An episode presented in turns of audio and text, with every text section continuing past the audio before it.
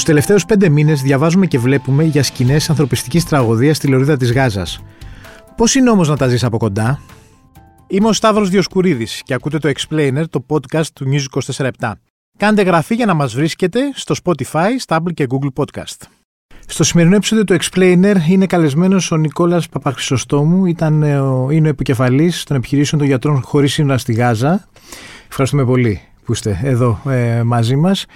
Καταρχάς, μπορούμε να εξηγήσουμε τι εννοούμε με τον όρο επιχειρήσεις στη Γάζα των γιατρών χωρίς σύνορα; Τι, τι ακριβώς κάνουν αυτοί, πώς βοηθάνε σε μια κατάσταση η οποία όπως την παρακολουθούμε από μακριά μοιάζει το λιγότερο, δεν υπάρχουν λέξεις να την περιγράψουμε; Καταρχήν θα ήθελα να σας χαιρετήσω κύριε Διοσκουρίδη και να σας ευχαριστήσω και εγώ για το ενδιαφέρον που δείχνετε στο έργο μας μέσω του Explainer και όχι μόνο. Ε, τι σημαίνουν επιχειρήσεις; Ο όρος ίσως χρησιμοποιείται ε, για να καταδείξει οποιαδήποτε αποστολή μας. Μάλιστα. Αυτό σημαίνει ότι ε, ως ε, ένας μη κερδοσκοπικός ιατρικός οργανισμός δραστηριοποιούμαστε σε πολλά μέρη του κόσμου, εκεί όπου υπάρχει ανάγκη, εκεί όπου το σύστημα καταραίει. Κυρίως μιλάμε για το ιατρικό σύστημα, το, το υγειονομικό σύστημα. Όπως είπατε και εσείς, ε, νομίζω ότι όσο προχωρεί ο καιρός έχω λιγότερες λέξεις που μου επιτρέπουν να περιγράψω τι συμβαίνει στη Γάζα. Δηλαδή αυτά που έβλεπα εγώ πριν από ένα μήνα περίπου είναι 100 φορές χειρότερα πλέον και θα είναι 100 φορές χειρότερα σε ένα μήνα και ούτω καθεξής. Έτσι. Ε, το υγειονομικό σύστημα βεβαίως στη Γάζα έχει καταρρεύσει προ καιρού. Με το που ξεκίνησαν οι βομβαρδισμοί στο βορρά με το στένος που όλοι ξέρουμε μετά την αποτρόπαια επίθεση της Χαμάς στη, την 7η Οκτωβρίου, 7η Οκτωβρίου ε, τα πράγματα άρχισαν να, να χειροτερεύουν με, με ραγδαίους ρυθμούς. Ε, τι εννοούμε με αυτό; Εννοούμε ότι αυτή τη στιγμή ούτε οι υγειονομικές αρχές αλλά ούτε και οι δομές δεν είναι σε θέση ε, να κουβαλήσουν το το βάρος και το φορτίο που πρέπει να κουβαλήσουν, που Ναι. πρέπει να, να α, αντιμετωπίσουν καθημερινώς. Γιατί μόνο, μόνο με τους συνολικούς αριθμούς των 28.000 νεκρών, αλλά κυρίως με τους άνω των 67.000 τραυματιών, Μάλιστα. αυτή τη στιγμή δεν μπορούν. Δεν μπορούν. Ναι. Α, άρα λοιπόν όταν λέμε επιχειρήσεις εννοούμε την υποστηρικτική βοήθεια που παράσχουν οι γιατροί χωρίς σύνορα στα νοσοκομεία και στις κιν- κλινικές όπου μπορούμε πια Φαντάζομαι στο και σε, νότο. και σε ανεπτυγμένες χώρες δεν θα μπορούσαν να ανταποκριθούν σε τέτοια, σε τέτοια νούμερα. Όχι μόνο Όχι. σε μια χώρα, ας πούμε, που, σε μια περιοχή του, του πλανήτη που είναι υποανάπτυκτη αρκετά. Δηλαδή, Όχι, δεν- και αν, αν θέλετε α- αναλογικά μπορείτε να δείτε. Η Γάζα είναι ένα μικρό μέρος. Ναι, Οπότε ούτως ή άλλως το σύστημά της ήταν ένα μικρό μέρος. Βέβαια, πυκνοκατοικημένο μέρος. Αυτό εξηγεί, η πυκνότητα αυτή δηλαδή, εξηγεί και το μέγεθο της καταστροφής. Δηλαδή, η απώλεια είναι τεράστια γιατί ακριβώς είναι τόσο πολυπληθής η περιοχή που ό,τι και να κάνεις, ακόμα και αν ήσουν ακριβής, που δεν είναι καθόλου ακριβείς οι Ισραηλινές βόμβες, καθόλου, είτε αυτές είναι του ναυτικού, είτε είναι βλήματα από άρματα μάχης, είτε είναι οι γνωστοί μας α, αεροπορικοί βομβαρδισμοί, προκαλούν χιλιάδες ε, νεκρούς στις εβδομάδες που είδαμε και χιλιάδες τραυματίες. Εσείς όμως τι προσπαθείτε να καλύψετε, Δηλαδή σε μια τόσο μεγάλη καταστροφή όπως την περιγράφετε σε ένα μέρος πυκνοκατοικημένο με χιλιάδες νεκρούς, χιλιάδες τραυματίες, πού να πρωτοπρολάβει κανείς να κάνει κάτι; Ναι. Δε- Δεν θα σας α, αντικρούσω καθόλου. Δηλαδή, αυτός ο οποίος θα σας πει, συμπεριλαμβανόμενο και ημών, ότι αυτή τη στιγμή εμείς κάνουμε μια ανθρωπιστική προσπάθεια σοβαρή στη Γάζα, ψεύδεται. Ψεύδεται. Δεν, ε, δηλαδή, οι ιατροί χωρίς σύνορα τι κάνουμε; Προσπαθούμε συμβολικά να καταδείξουμε το μέγεθος της καταστροφής και από εκεί και πέρα οι 2.000 ασθενείς που είδαμε σε έναν υγειονομικό σταθμό σε μία εβδομάδα μόνο μέσα είναι αυτοί οι οποίοι πρόλαβαν και είχαν κάποια πρόσβαση. Έτσι. Οι δεκάδες, εκατοντάδες αν θέλετε γυναικών εγγύων που έχουμε υποστηρίξει στο νοσοκομείο Μητρότητας των Εμμυράτων που είμαστε εδώ και ένα μήνα είναι μια σταγόνα στις 50.000 εγγύους γυναίκες που υπάρχουν στη Γάζα αυτή τη στιγμή. Αυτή τη στιγμή. Άρα λοιπόν, ό,τι και να σας πω, όπου, όπου, από όπου και αν το πιάσουμε, είτε είναι τραυματίες πολέμου, είτε είναι νεκροί και άρα υποστήριξη στις οικογένειες από πλευράς ψυχικής υγείας, είτε είναι ε, έγκυες γυναίκες είτε οτιδήποτε, δεν κάνουμε τίποτα. Είναι ό,τι προλάβουμε και όπου προλάβουμε, έτσι. Μάλιστα. Έχουμε διαβάσει περιγραφές, έχουμε διαβάσει και δικές σας περιγραφές της κατάστασης εκεί. Ε, έχουμε δει, είμαστε και νομίζω και λίγο εξοικειωμένοι πια με στιγμιότυπα συχνά στα social media από ό,τι μεταδίδουν και τα, από το Al Jazeera κυρίως και από ό,τι μεταδίδουν και οι άνθρωποι εκεί, από εικόνες ε, στη Γάζα. Σχεδόν νομίζουμε ότι ξέρουμε τι συμβαίνει, αλλά θεωρώ εσείς που έχετε επισκεφτεί τον τόπο ότι απέχουμε πολύ από την πραγματικότητα να καταλάβουμε τι πραγματικά συμβαίνει εκεί πέρα. Εμείς οι ευαισθητοποιημένοι, ας πούμε, δυτικοί, ας το περιγράψω κάπως έτσι. Ναι. Κοιτάξτε, είναι, είναι, είναι ενδιαφέρον αυτό που λέτε, γιατί ε, για πρώτη φορά παρα, παρατηρούμε ή, ή είμαστε, γινόμαστε μάρτυρες καθημερινώς ενός πολέμου τηλεοπτικού, Ναι. ο, ο οποίος ε, μας μεταφέρεται τηλεοπτικά και, και είναι ακριβής, δηλαδή αυτά που βλέπετε είναι αυτά που είδα και εγώ όταν ήμουν μέσα, έτσι. είναι ισοδο, ισοδο, ισο, ισοπεδωμένη η Γάζα. Δεν υπάρχει καμία αμφιβολία. Ε, η ανησυχία δικιά μου είναι ότι ε, μήπως αυτές οι, οι, οι επαναλήψεις ε, εντάξει μωρέ, την βομβαδίζω. Ε, εντάξει μωρέ, ναι, οι όμοιροι δεν, δεν θα παραδοθούν και, και οι μεν και οι δε. Ε, ε, τι, τα παιδιά, ναι, αντιμετωπίζουν. Έρχεται ο χειμώνας, ναι. Μήπως κανονικοποιούνται πλέον. Ναι. Γιατί εγώ βλέπω πλέον ότι πρώτα απ' όλα δεν είναι πρώτη είδηση. Ούτε δεύτερη, ούτε τρίτη. Στην Ελλάδα δεν είναι πλέον. Αναφέρεται κυρίως η πολιτική διάσταση του διαπραγμάτευσης. Ανησυχώ λοιπόν, ε, έχοντας υπάρξει μέσα και έχοντας μιλήσει με αυτούς τους ανθρώπους και, και ξέροντας το μέγεθος της δουλειάς που, αναμέ, που πρέπει να γίνει από εδώ και πέρα. Ναι, αυτό ήταν ένα ερώτημα που θέλω να κάνω. Θέλω να πω, ε, νομίζω ότι ε, αρχίζουμε να τη βάζουμε στην άκρη και πραγματικά σας λέω ότι αυτή τη στιγμή είναι μια μαύρη τρύπα η καταστροφή στη Γάζα. Γιατί είναι διάφοροι που γράφουν και τον όρο domicide, που είναι στην ουσία ότι πρέπει να χαρακτηρίζονται και εγκληματίες πολέμου αυτοί που καταστρέφουν πλέον υποδομές και σπίτια. Όχι, μόνο, όχι σε περίπτωση που να μιλάμε για την ανθρώπινη ζωή, που που, εντάξει, είναι το πιο μεγάλο αγαθό, ότι μετά στη Γάζα τι θα γίνει; Δηλαδή, πείτε σε ένα μήνα αποφασίζουν, τα βρίσκουν οι Αμερικάνοι με τους Ισραηλινούς και τελειώνει ο πόλεμος. Πώς θα ξανακαταφέρουν, δεν υπάρχει περίπτωση να ξανακαταφέρουν οι άνθρωποι να ζήσουν εκεί; Ε, πάνω σε αυτό, δύο σημεία. Το, το ένα, ε, φιλοσοφική ερώτηση. Έχω πάει σε πολλά δημοτικά σχολεία στο νότο της Γάζας. Είτε στην πόλη της Χανιούνης, είτε στην Ράφα. Οι δύο μεγάλες πόλεις του Ναι. νότου. Η, η μία εκ των οποίων εξέλιπε επίσης. Ε, αυτά τα δημοτικά σχολεία που φανταστείτε τα έτσι ακριβώς όπως τα ξέρετε στην Αθήνα, στην Αττική, στην Θεσσαλονίκη, οπουδήποτε στην Ελλάδα, έτσι, είναι γεμάτα. Όταν λέω γεμάτα εννοώ ότι άμα ρίξεις καρφίτσα, μάλλον θα τσιμπήσει κάποιον. Ναι. Ε, χιλιάδες κόσμο. Έχω δει σχολεία με 6.000 κόσμο, ε, τάξεις οι οποίες έχουν ε, 90 άτομα μέσα να κοιμούνται το βράδυ ε, και βεβαίως οι τουαλέτες να τις μοιράζονται 600 άτομα κλπ. Και ρωτάω, εάν τα νοσοκομεία, εάν τα δημοτικά σχολεία θα συνεχίσουν να παρέχουν αυτή την, την υπηρεσία αν θέλετε και θα λειτουργούν ως καταφύγια; Πού θα, πού θα, Η εκπαίδευση πού θα γίνει; πότε ακριβώς ε, σκεφτόμαστε ότι θα λάβει χώρα για αυτή τη γενιά των παιδιών; Διότι η Γάζα αυτή τη στιγμή δεν έχει που να βάλει αυτά τα άτομα ακόμα και αν τους επιτρεπόταν να γυρίσουν στα σπίτια τους. Ποια σπίτια τους; Ποια σπίτια τους, έτσι; Πρόσφατα είχα λάβει στο WhatsApp το δικό μου από συναδέλφους δικούς μας φωτογραφίες που, μας, που, που μου έλεγαν ότι τελικά χτυπήθηκε και το δικό μας σπίτι στη Γάζα. Ναι. Οικονομίες μιας ζωής και λοιπά, οικογένεια, μητέρα, όλα, όλα τα σχετικά. Έτσι. Άρα πού θα πάνε αυτά, αυτά τα παιδιά, πουθενά. Και οι δικοί μας συνάδελφοι μένουν στα, στα νοσοκομεία. Άρα τι θα γίνει με την εκπαίδευση; Το δεύτερο που ήθελα να σας επισημάνω πάνω, πάνω σε αυτό που αναφέρατε πιο πριν είναι ότι μέσα στη συνθήκη περί γενοκτονίας υφίσταται και αυτό που είπατε, δηλαδή ε, η δυνατότητα μιας ομάδας να ζει. Ναι.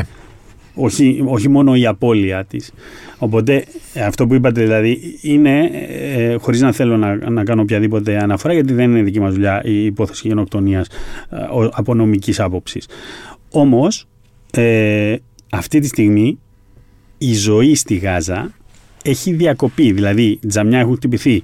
Ε, οι υποδομές κυβερνητικές, ε, αν θέλετε, των αρχών, ε, ε, οι υπεραγορές, δηλαδή ο κόσμος δεν μπορεί ξαφνικά αφού σταματήσουν οι εχθροπραξίες να γυρίσει σε μια κανονικότητα, δεν υπάρχει καμία περίπτωση. Καμία.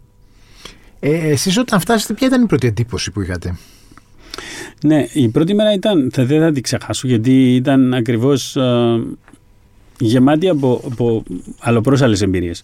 Μπαίνοντας, περάσαμε το, πέρα, το, το διασυνοριακό πέρασμα και έχεις και αυτή την αίσθηση ότι μπήκες σε ένα άλλο κόσμο, ας πούμε, να είμαι κάθοδο στον Άδη. Ε, και επικρατεί μια ερημιά. Τίποτα. Δηλαδή, κινούμενοι προς την πόλη της Ράφα και μετά προς την Χανιούνη, δεν είδαμε ψυχή Θεού. Λες, μένει κάποιος εδώ πέρα. Θυμάμαι μια γριούλα που ήταν, οδηγούσε το κάρο της, μετέφερε λαχανικά με ένα γαϊδούρι. Λες, έκανα, έκανα και μια μετάβαση το χρόνο. Ναι. Φτάνοντας εκεί που ήταν να μείνουμε, αρχίζεις πλέον και συνειδητοποιείς τους κρότους του πολέμου. Αρχίζεις και ακούς τους βομβαρδισμούς και όσο πιο κοντά είναι αυτοί, τόσο αντιλαμβάνεσαι ότι σύεται έστω και ελαφρά, αργότερα πολύ, πολύ, πολύ, με πολύ μεγαλύτερη ένταση, ο τείχος. Ναι. Έτσι, και αντιλαμβάνεσαι ότι πλέον, α, είμαι στη Γάζα. Ναι. Ε, αυτή, αυτή ήταν η πρώτη, η πρώτη αντίδραση, η οποία στις επόμενες μέρες δεν είχαμε και πάρα πολύ χρόνο γιατί ξεκίνησαν πολύ πολύ σύντομα. Εμείς μπήκαμε μέσα Νοεμβρίου, ξεκίνησαν πολύ σύντομα οι χερσαίες επιχειρήσεις στο Νότο. Δηλαδή ήρθε ο πόλεμος σε εμάς. Ε, και πλέον και οι βομβαρδισμοί αλλά και, ε, και το ανατολικό κομμάτι της, της Γάζας είχε αρχίσει να γίνεται μέτωπο.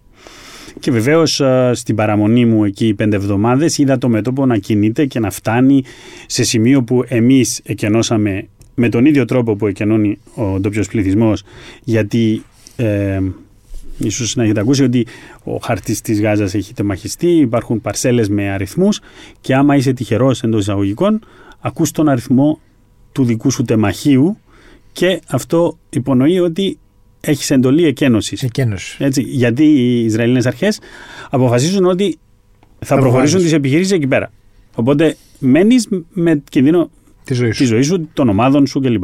Φύγαμε και από πλευράς κατοικίας, αλλά το χειρότερο είναι ότι αναγκαστήκαμε να εκενώσουμε επίσης παρεμβάσεις και να α, αναστείλουμε την υποστήριξή μας σε δύο κλινικές στην πόλη της Χανιούνης για να ξαναξεκινήσουμε, να ξαναβρούμε μέρος, να ξανα...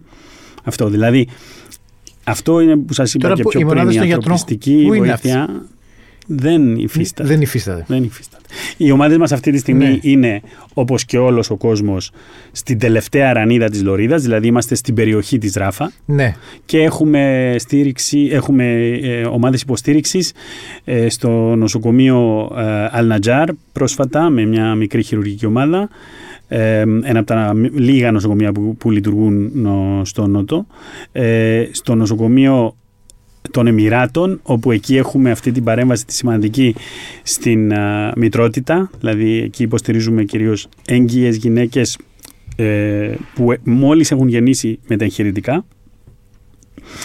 Ε, έχουμε μια κλινική η οποία κάνει πολλή δουλειά σε επίπεδο πρωτοβάθμιας υγείας, δηλαδή δεν έχουμε κλίνες, αλλά δεχόμαστε πολλούς ε, τραυματίες πολέμου για επίδεση τραυμάτων. Ονομάζεται Αλσαμπούρα, είναι και, και αυτή στη Ράφα.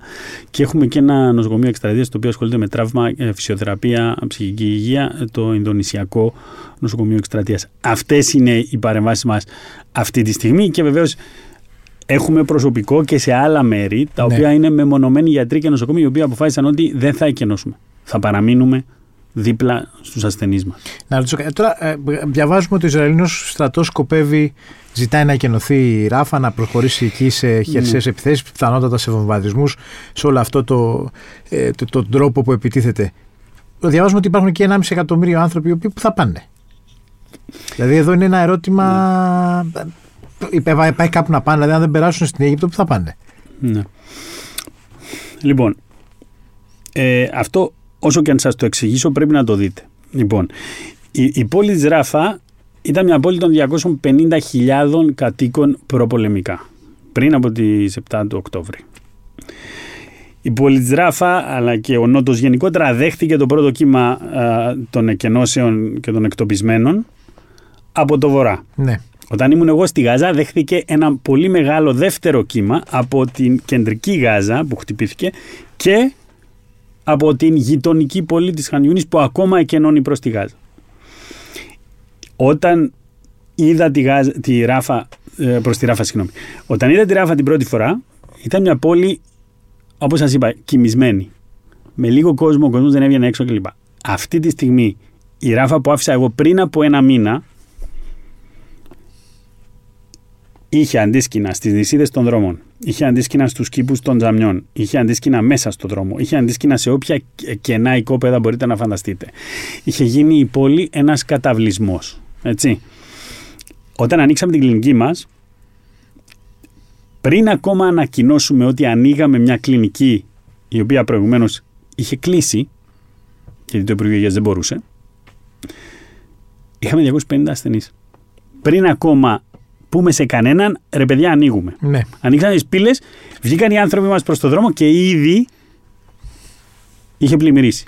Λοιπόν, αυτή τη στιγμή η ίδια κλινική βλέπει 700 με 800 ασθενείς, βάλαμε διπλή βάρδια.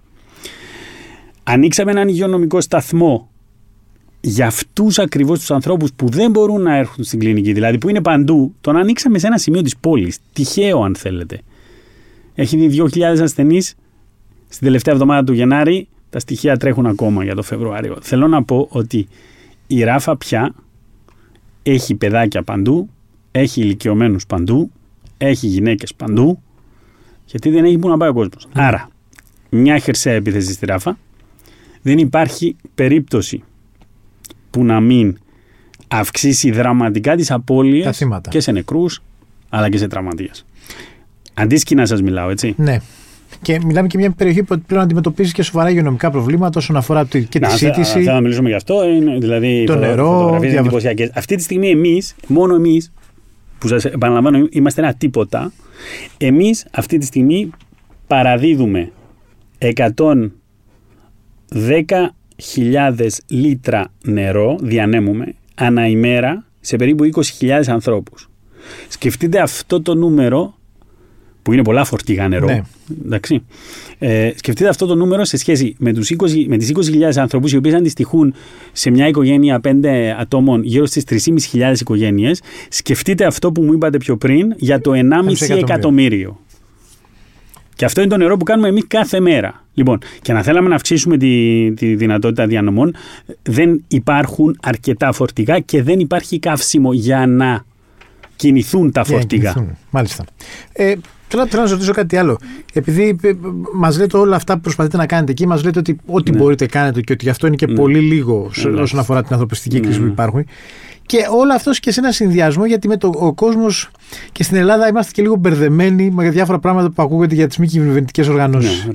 ε, Πώς εσείς περιγράφετε το ρόλο ας πούμε, των γιατρών χωρίς σύνορα, όχι μόνο στη Γάζα, αλλά και σε, και σε άλλα μέρη που έχετε βρεθεί, σε σχέση με όλα αυτά που μπορείτε να ακούτε, ότι η ΜΚΟ είναι για να τρώνε λεφτά, είναι, ε, γίνονται εκεί πέρα διάφορες ατασταλίες κτλ. κτλ, κτλ. Κοιτάξτε. Ε, επειδή το εγώ το μόνο πράγμα που μπορώ να σας πω είναι τη δουλειά που κάνουμε εμείς στο πεδίο και επειδή είμαι ένας άνθρωπος που δουλεύει στο πεδίο, εγώ μπορώ να σας δώσω τα παραδείγματα από τις δικές μου εμπειρίες ή από τις εμπειρίες των συναδέλφων μου που είναι κοντά σε μένα. Έτσι. Ε, τώρα, εάν χρειάζονται ή δεν χρειάζονται. Λοιπόν, σε μια τέτοια περίπτωση όπου πλέον δεν έχεις άλλους ε, παίκτες, δηλαδή έχεις τα Ηνωμένα Έθνη, έχεις ε, τον Ερυθρό Σταυρό, έχεις τους μη κυβερνητικούς οργανισμούς.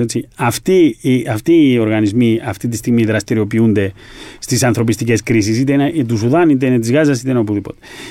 Αυτό που προσπαθείς να κάνεις εσύ είναι πρώτον να καλύψεις όσο μπορείς, όσο σου επιτρέπουν ε, οι άνθρωποι σου, δηλαδή η δυνατότητα του ανθρώπινου δυναμικού, η δυνατότητα των, των, ε, των κεφαλαίων που έχεις για να ε, τα μεταφράσεις σε προμήθειες, σε υλικό, σε τεχνικό εξοπλισμό και βεβαίως η πρόσβαση που στη Γάζα είναι μηδέν. Έτσι. Προσπαθείς να καλύψεις το κενό που δημιουργεί ένας τέτοιος πόλεμος. Αυτή είναι η δουλειά των, των μη κυβερνητικών οργανισμών, έτσι όπως τους γνωρίζω εγώ. Τώρα, από εκεί πέρα, το τι γίνεται και το πώς και λοιπά, νομίζω ότι ε, είναι πλέον πέραν της δικής μου ε, σκοπιάς. Μάλιστα. Τώρα, από όλη την, αυτή την εμπειρία που έχετε, τι πιστεύετε ότι πρέπει να γίνει στην συγκεκριμένη περιοχή ώστε να πεις ότι θα δούμε πως μια ηλιακτίδα φωτός στην άκρη του τούνελ; Ναι. Και πρόκειται για μια ηλιακτίδα. Έτσι. Και αυτό που θα πω είναι, είναι αρκετά δύσκολο. Όμως θα, θα ήθελα να τονίσω ότι ε, επειδή οι περιγραφές είναι, καταδεικνύουν το πόσο αδύνατη είναι η όλη συγκυρία αυτή τη στιγμή. Και πραγματικά είναι. Δηλαδή, αν σκεφτείτε ότι τον επόμενο μήνα θα γεννηθούν 5.500 παιδιά στη Γάζα. Πού θα πάνε αυτά τα παιδιά; Πώς θα επιβιώσουν. πού, πού θα γεννηθούν καταρχήν. Έτσι. Και από αυτά τα πολύπλοκα, τα πρόωρα, τα έτσι, τα αλλιώς. Και επειδή ακριβώς είναι, είναι, είναι, έτσι τα πράγματα, αυτή τη στιγμή το, το, το υπαριθμόν ένα μέλημα όλων μας και αυτής της διεθνούς κοινότητας, η, η οποία αυτή τη στιγμή καθυστερεί, είναι μια εκεχηρία η οποία πρέπει να είναι άμεση, αλλά κυρίως πρέπει να είναι βιώσιμη. Δηλαδή πρέπει να διατηρηθεί. Για μέρες. Όχι για έναν μήνα, ούτε για δύο μήνες. Πρέπει να σταματήσει ο πόλεμος. Ναι. Έτσι. Μόνο έτσι θα μειώσουμε τουλάχιστον σίγουρα τον αριθμό των νεκρών και τον αριθμό των τραυματιών. Θα μείνει εκεί που είναι. Για να μπορέσουμε να ξεκινήσουμε αυτή την απίστευτα πολύπλοκη δουλειά του από εδώ και πέρα. Λοιπόν, το δεύτερο πράγμα που ε, ε, έχει νόημα και ο κόσμος να γνωρίζει είναι ότι δεν υπήρξε καμία, κανένας σεβασμός προς τους κανόνες αυτού του πολέμου, τους κανόνες του διεθνούς δικαίου. Επομένως, ούτε η ιατρική ούτε η ανθρωπιστική αποστολή μπόρεσαν να λειτουργήσουν. Δηλαδή έχουμε άπειρα περιστατικά επιθέσεων ε, σε ασθενοφόρα, σε νοσοκομεία. Έχουν χτυπηθεί νοσοκομεία. Έχουν, ε, έχει σκοτωθεί ένας μεγάλος αριθμός υγειονομικών ε, υπαλλήλων. Ε, ανθρωπιστών επίσης. Ε, τα Ηνωμένα Έθνη μετρούν μια από τις πιο θανατηφόρες ε, αποστολές τους. Λοιπόν, άρα θα πρέπει να προστατευτεί η ιατρική αποστολή. Πρέπει να επιτραπεί στα νοσοκομεία να λειτουργήσουν δεν μπορεί δηλαδή το Αλνάσερ, το νοσοκομείο, το κυρίως νοσοκομείο, το χειρουργείο, το χειρουργικό νοσοκομείο της Χανιούνης να είναι σε τι κατάσταση που, είναι αυτή τη στιγμή.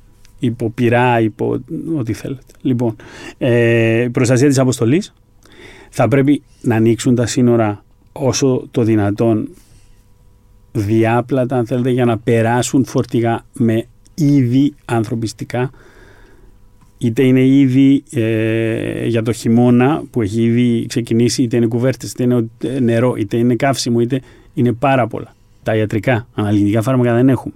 Αναισθησιογόνα. Δηλαδή αυτό πρέπει να γίνει και επίσης να μπει προσωπικό. Ναι. Γιατί η βοήθεια δεν μπορεί, δεν, δεν, θα μπορέσουμε να διαχειριστούμε τις ποσότητες αυτές αν δεν έχουμε κόσμο. Και βεβαίως πρέπει να σταματήσουν οι εντολές εκένωσης. Δηλαδή ο κόσμος δεν μπορεί πια να πάει πιο νότια από τον ακραίο νότο αυτής της λωρίδας γης. Μάλιστα. Κύριε Παπαχρηστόστομου, ευχαριστώ πολύ. Και εγώ ευχαριστώ για το ενδιαφέρον σας. Ήταν ο Νικόλας Παπαχρηστόστομου, επικεφαλής των επιχειρήσεων των γιατρών χωρίς σύνορα στη Γάζα. Στον ήχο, ο Πάνος Ράπτης. Ακούτε το Explainer, το podcast του News 24 στο Spotify και τα Apple Podcast.